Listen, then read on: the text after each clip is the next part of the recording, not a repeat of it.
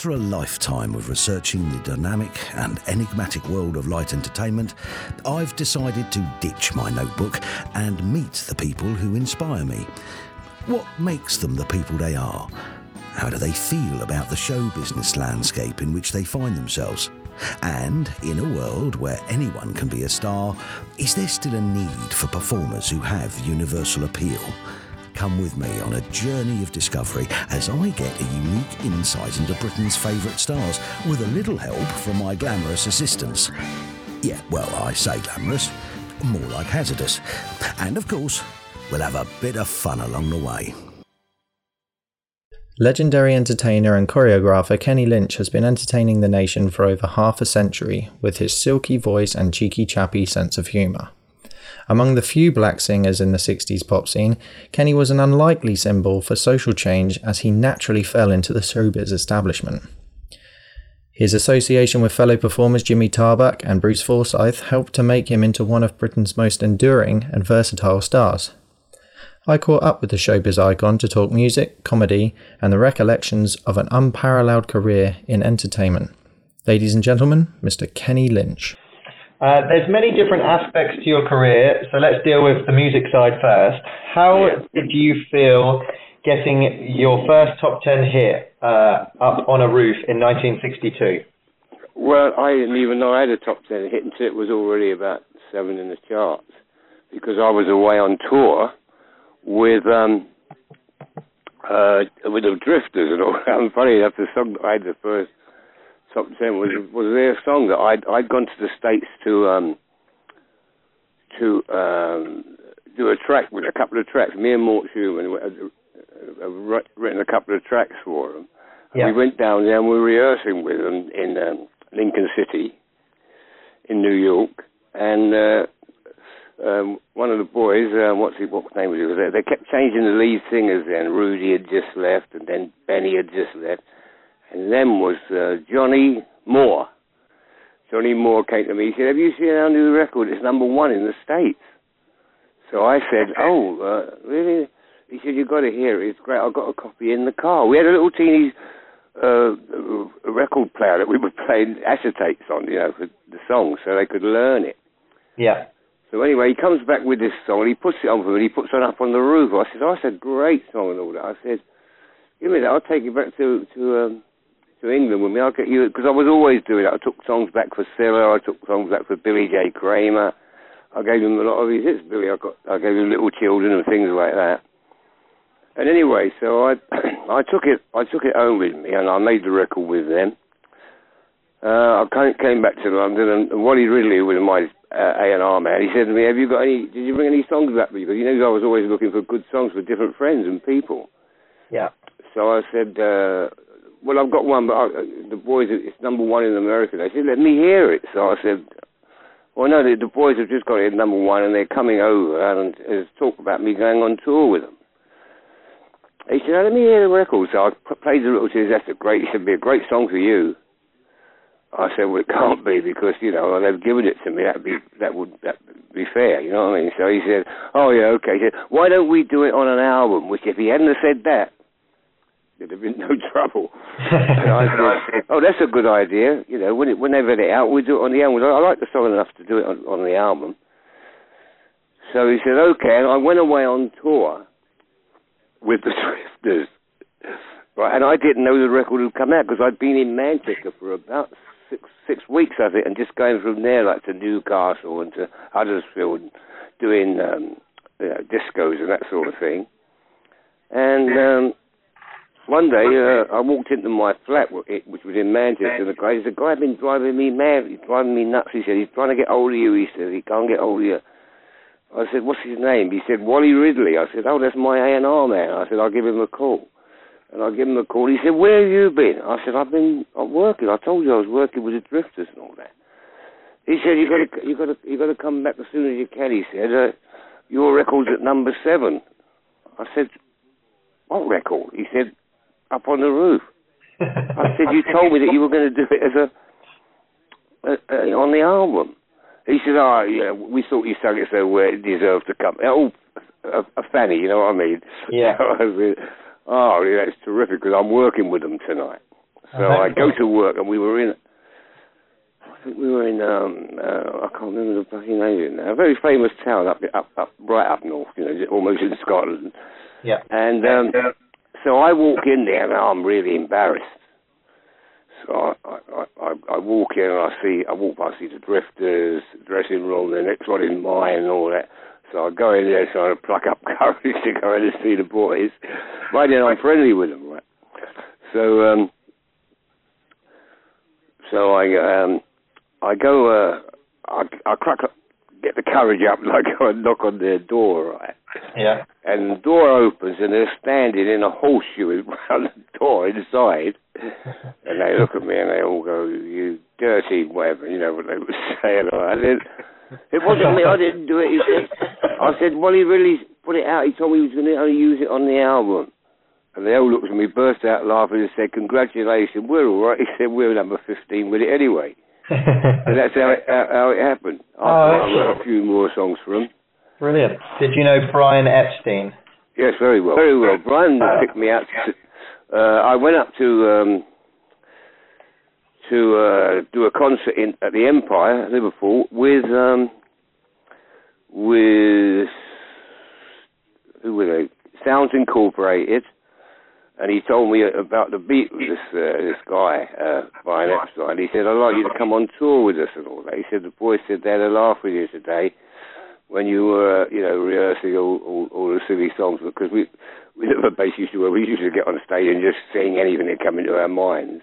That's awesome. So I said, oh yeah, I'd love to, and I, I did. And I finished up working with them. And I, oh, it was four years then. After that, I think I did nearly every show they did, except when we were split up the shows. We did a show with Little Richard and. um one of the other big uh, rock stars, and they used to split it up. This to me and and oh, Sam Cooke, me and Sam Cooke out, or me and Little Richard out, and me and the Beatles. They used to change it round. So, so I did that for about uh, three or four months with them, and it was a, uh, and I had such a great time with the boys. I mean, I still, well, the ones that are alive, I still see them all the time.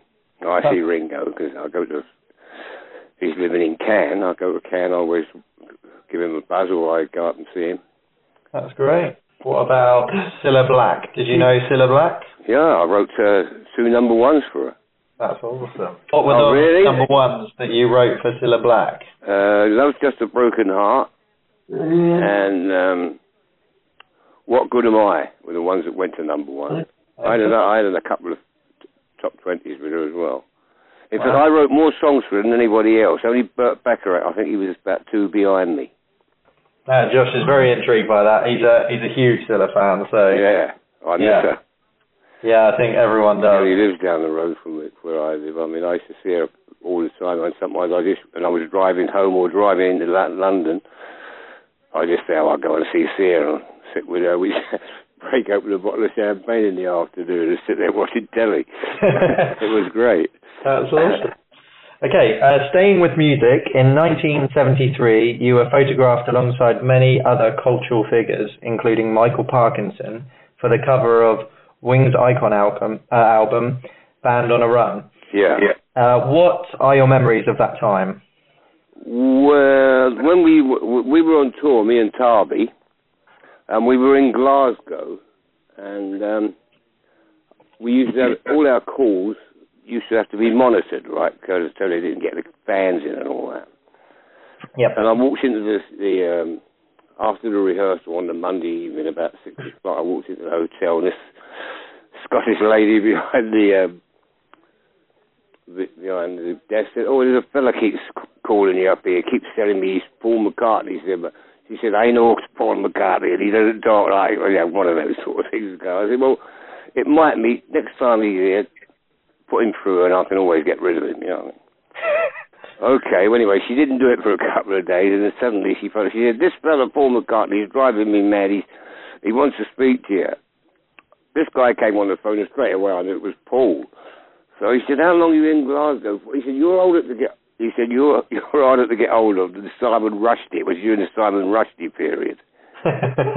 And I said, "What?" I, said, I don't know. You told the girl it was you. You should have just phoned my.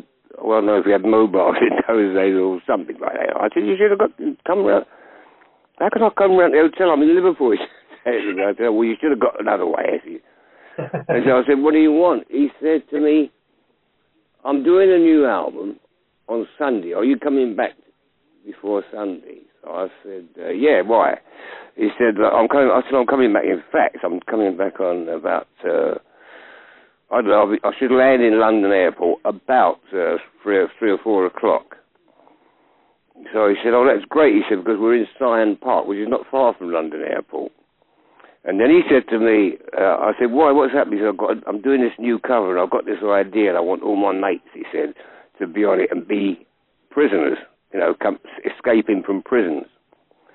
So I said, oh, that sounds great. And then I said to him, who's taking a picture? Because you get these, some of these guys who take hours and hours to do pictures and all that. Well, I used to go around with the, with the, uh, model and photography set in those days. and he said, "Oh," he said, "I said, you ain't got one of those slow guys." Have? He said, "No, no, no." He said, "I've got Clive Arrowsmith. He's a mate of yours, and he told me he's your friend." I said, "Yeah, that's right. He's great." He took three pictures of that thing, just three pictures. It took about five seconds, and he we got off. He said, "I like it. I want that one." That's brilliant. And that's how he done it. But you get some of them photographers, they take about 600 pictures, and by the time you're fed up having your picture taken. Yeah. You know, anyway, Clive Arrowsmith, who was a friend of mine, he took the picture and, and he took three or four shots. That's all he took. It was great. That's amazing. That, like you say, these days, on that. it takes forever. These days, when they do a photo shoot, it takes forever, doesn't it? Oh, not if they take them with me much. I don't have it done much much anymore. I, I, I say if they're those guys, look, take the picture. If, not, if you don't like it, it's unfortunate. I'm sitting there for hours while they take pictures and you know indulge yourself.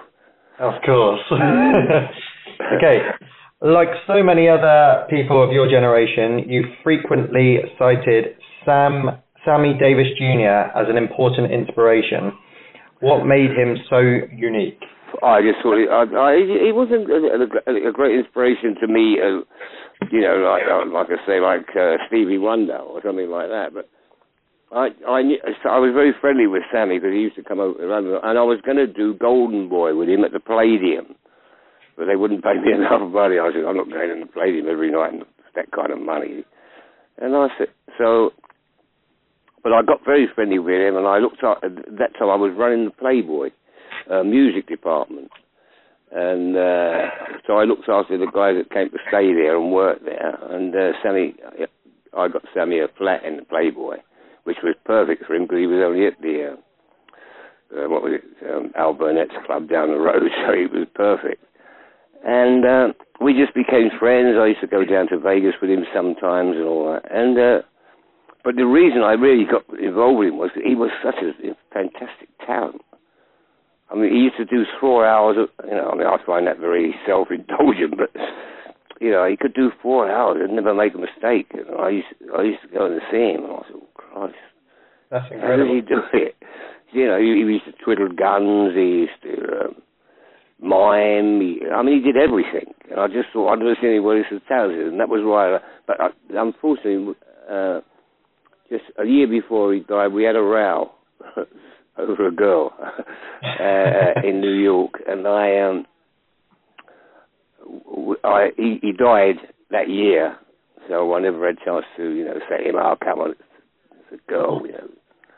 And um, that was uh, the reason I was I, I liked him so much because he had so much talent. I mean, more than anyone I've ever seen on the stage. Yeah. Okay, uh, let's talk comedy. In 1969, you starred alongside the great Spike Milligan for Johnny Speight's uh, Curry and Chips. Frequently criticised for being overtly racist, what's your own opinion of the blatant, controversial tone of the show? Uh, it wasn't that. It wasn't that controversial. I know anyway. I didn't have one person say anything to me about it. Oh, that's good. And I didn't because it was in those days you could do that thing, you know, and it was just yeah. a laugh. And people, the people that liked them those shows, I mean, they were some of them were racist, obviously, but the point was that uh, you know we all thought it was just fun. Yeah. That. Then when they stopped it, we stopped with them. That's fair enough. Okay, uh, the first time I became aware of your work was on LWT's long-running variety show, An Audience With. As an accomplished entertainer, would you have liked to star in your own audience with? No. Tell you the truth, no. I'm, I, I wasn't. Uh, see, I, I'm. It's very awkward to say, but I'm. Uh, you know, I just wanted to uh, sing, be with with Tarby and the boys and and, Yeah. and Bruce and everybody, and that's what I did. I was. I wasn't interested in becoming some guy who had to work every single night and weekends and travel the world. I mean, I did travel the world, went around the world three or four times, but I didn't want to be like Tarby and, and Bruce and Elton, and they all wanted to be stars. I wasn't really that interested in it. Yeah. Um, what's the secret of your relationship with Jimmy Tarbuck? Uh, we're just uh, two old mates. You know, he's were all same sort of background and all that. Though he does, he is, he, he does get a bit uh, squirmish sometimes. I have to tell him off. You know, he came from me like from nothing, and just don't be stupid.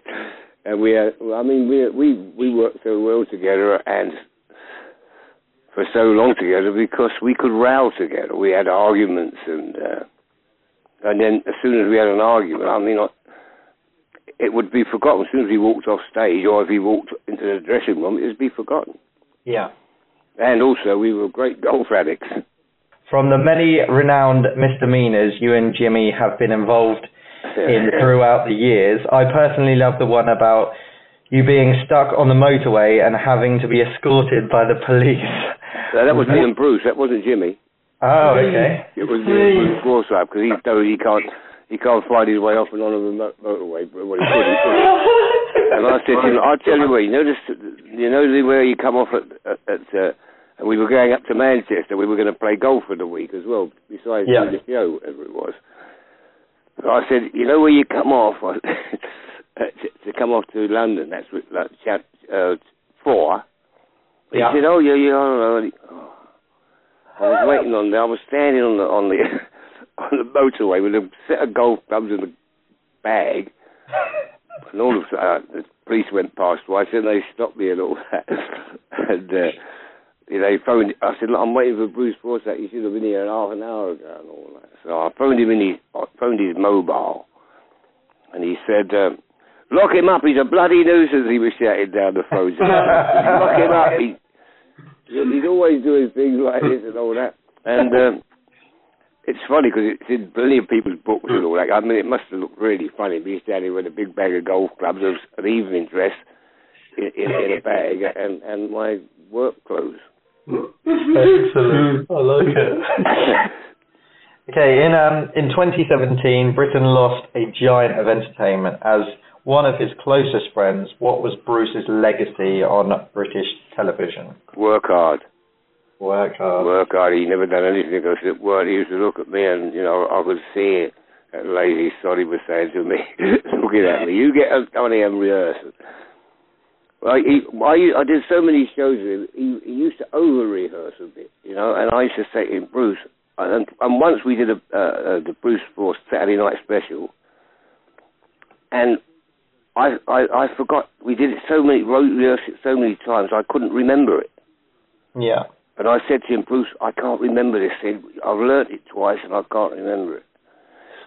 Anyway, he said, okay, well, you can stop for a little while. And then I, I got it back. I mean, he, he, he loved to rehearse all the time. As soon as say, as soon as the pianist walked in or a composer or the um, orchestra, he'd, he'd be over by the piano. Said, sit down. What's up with you, for Christ's sake? We're going to do it later. No, I want to speak. I want to do this thing with him. And he was like that. And that and that's probably why he was so good, you know. And, Yeah. Uh, but I could never get that kind of enthusiasm out of out of um, being in show business. I'm afraid I, I I probably used it for all the wrong reasons, you know. I just had great nights out with different people, and I met hundreds of celebrities and and and, and things, and I just I I I liked that about it, but I really didn't want to work that much.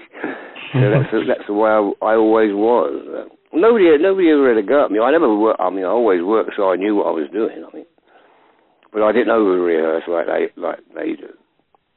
And that's probably why I get on with Jimmy. He's not much of an over rehearser either. Okay. In 2018, you reunited with many of your showbiz pals for the ITV show Last Laugh in Vegas. Yeah. How did this give you a new perception of your industry? It didn't. Really give me a. I'd known the guys that we've been there. I'd known them all for at least fifty years, and I knew I could go in there and, and control them a bit because they're all, oh, we got to do this, we got to do that, and I said, ah, sit down, enjoy yourself. We're in Vegas, and um, I didn't like it at all. I thought it was rubbish, and so Really? I didn't. Uh, I never took much notice of it. I mean, we were there for 10 days. We never went out. They didn't, we never went out. The only time we went out of an evening was when we had to do something on film, like go up some, you know, uh, um, what they call that, like the London Eye thing and all that, you know. Yeah. And uh, that's the only time they let us out. I actually escaped once, and I had them all looking for me, and I was sitting in a bar in the corner watching them all looking for me. And I walked out of the bar, and I walked, I walked out of this bar. It was in a, it was in a, on a on a crossroad, Hmm. and I put my hands up like a German sniper. You know what I mean? They'd been captured. And all of a sudden you looked round and saw me. I had my hands over my head and all that. They were going, where have you been? I said, I've been in here having a drink. Why? What am I under arrest or something? And uh, he took, me, took me back, and that was about the only time I could have a light to escape. Otherwise, Of course. Well, you're in Vegas, aren't you? You should be enjoying yourself. Exactly. I, I, I, I, I, there's about 20 bar, bartenders I never got to see there. And I thought we were coming to Vegas and all that. And I said they wouldn't let me out. I was under, under arrest or something. under under hotel arrest. so you wouldn't do any more reality shows then? No, I didn't know it was a reality show until I got there. I never read the contract. What my agents didn't tell me it was reality. And then when they told me after the second day, because I woke up and there was a camera right about three mm-hmm. inches from my nose. I didn't. Really? What the bloody hell's that? Get out of there. Get out of the way. He said, oh, we have to do, have to take every picture of you on a reality show. I said, it's not a reality show, is it? Because I thought what we were going to do there was start to rehearse a show for the 10 days and then just go on rehearsing and rehearsing until we, until we had it off. It was basically just that kind of thing anyway. yeah. But um, I was just a bit. Uh, I hate it. I asked them if I could come home after the second. day. I said I'd give them back their money, and they said no, you know, we can't join the captions or that, which they hardly use anyway. But um, I enjoyed it because, uh, uh, you know, the, the people who were on there, apart from Bobby Crush, who, who was uh, I'd known for 30 years, the rest of them I'd known for 60 years, had done so many shows with them, with Cannon and Ball and and and, and, and and all the other people were on there. It was like being just being in, in a house with all your friends, Yeah. and they wouldn't let us out, so we had to make the best of it. And I quite enjoyed the, you know, the nights that we were sitting there. He bought us plenty of plenty of red wine, so that was quite nice. and uh, they we they photographed us getting in bed, getting out of bed, going to the loo, getting going to sleep, waking up. I mean, it was just a nightmare. really full on. Oh, it was an old ten days and all that. I, I mean, I was having a scream up with the Camden boys and all that, and they liked it, but, but they wouldn't let them use it. uh, but uh, it, it was fun. It was fun. It was fun being with my old mates who I'd met 50 years, 60 years ago, and was still pals with them. And I, most of them I hadn't seen for about six or seven years anyway, up till then. Yeah. But as soon as I walked into this room with them all, it was it was fantastic. That's great. Just you know, we all we all cuddling and kissing and everything. It was like a I don't know what it was like. no, it sounds it sounds good. Like just like you haven't been apart and you just hit it off no, where no, you left we off. don't. Uh, we don't do that in, showbiz. We can talk. We most of us remember when the last time we saw each other. Anyway, so I, you know, you say I think it was twenty years. It was when we did what's it called in Manchester and all that stuff. Yeah, So you've always got something to talk about, man. that's great. What is your proudest achievement over your long career? To last that bloody long. That's about it. I mean, I mean, I didn't think anybody could do that. You know what I mean? Even though I wasn't, you know, because I wasn't like a big star like all the boys like Harry and, and Jimmy and all that. But I, I, I just, I was there reigning with them, and um, you know, and I was, I thought that was an, a fantastic achievement to see that I only worked about half as hard as the rest of them. yeah, But I No, didn't get their kind of money, so it doesn't matter. that's fair enough. But it, you got what you wanted out of it. That's the Absolutely. The overall achievement, which is great. Very good. I was I I loved every minute of it, and uh, and uh, I've got so many friends all around the world. I was friends with kings and sheiks and everything. Because we used to go away and do their private parties and all that stuff. And then, you know, I used to go skiing with sheiks and different things. And it was lovely. No, that's and I'll great. do it all again. That's, that's how life should be lived. Mm. Definitely. Well, thank you very much. Thank you very much to our guests for being the subject to another Beyond the Title interview. If you like this, why not browse the website and see if there's anything that takes your fancy. Don't forget to like our Facebook page to receive updates on forthcoming interviews and to see more information about me and what I do. Thanks again, and hopefully see you next time for another Beyond the Title interview.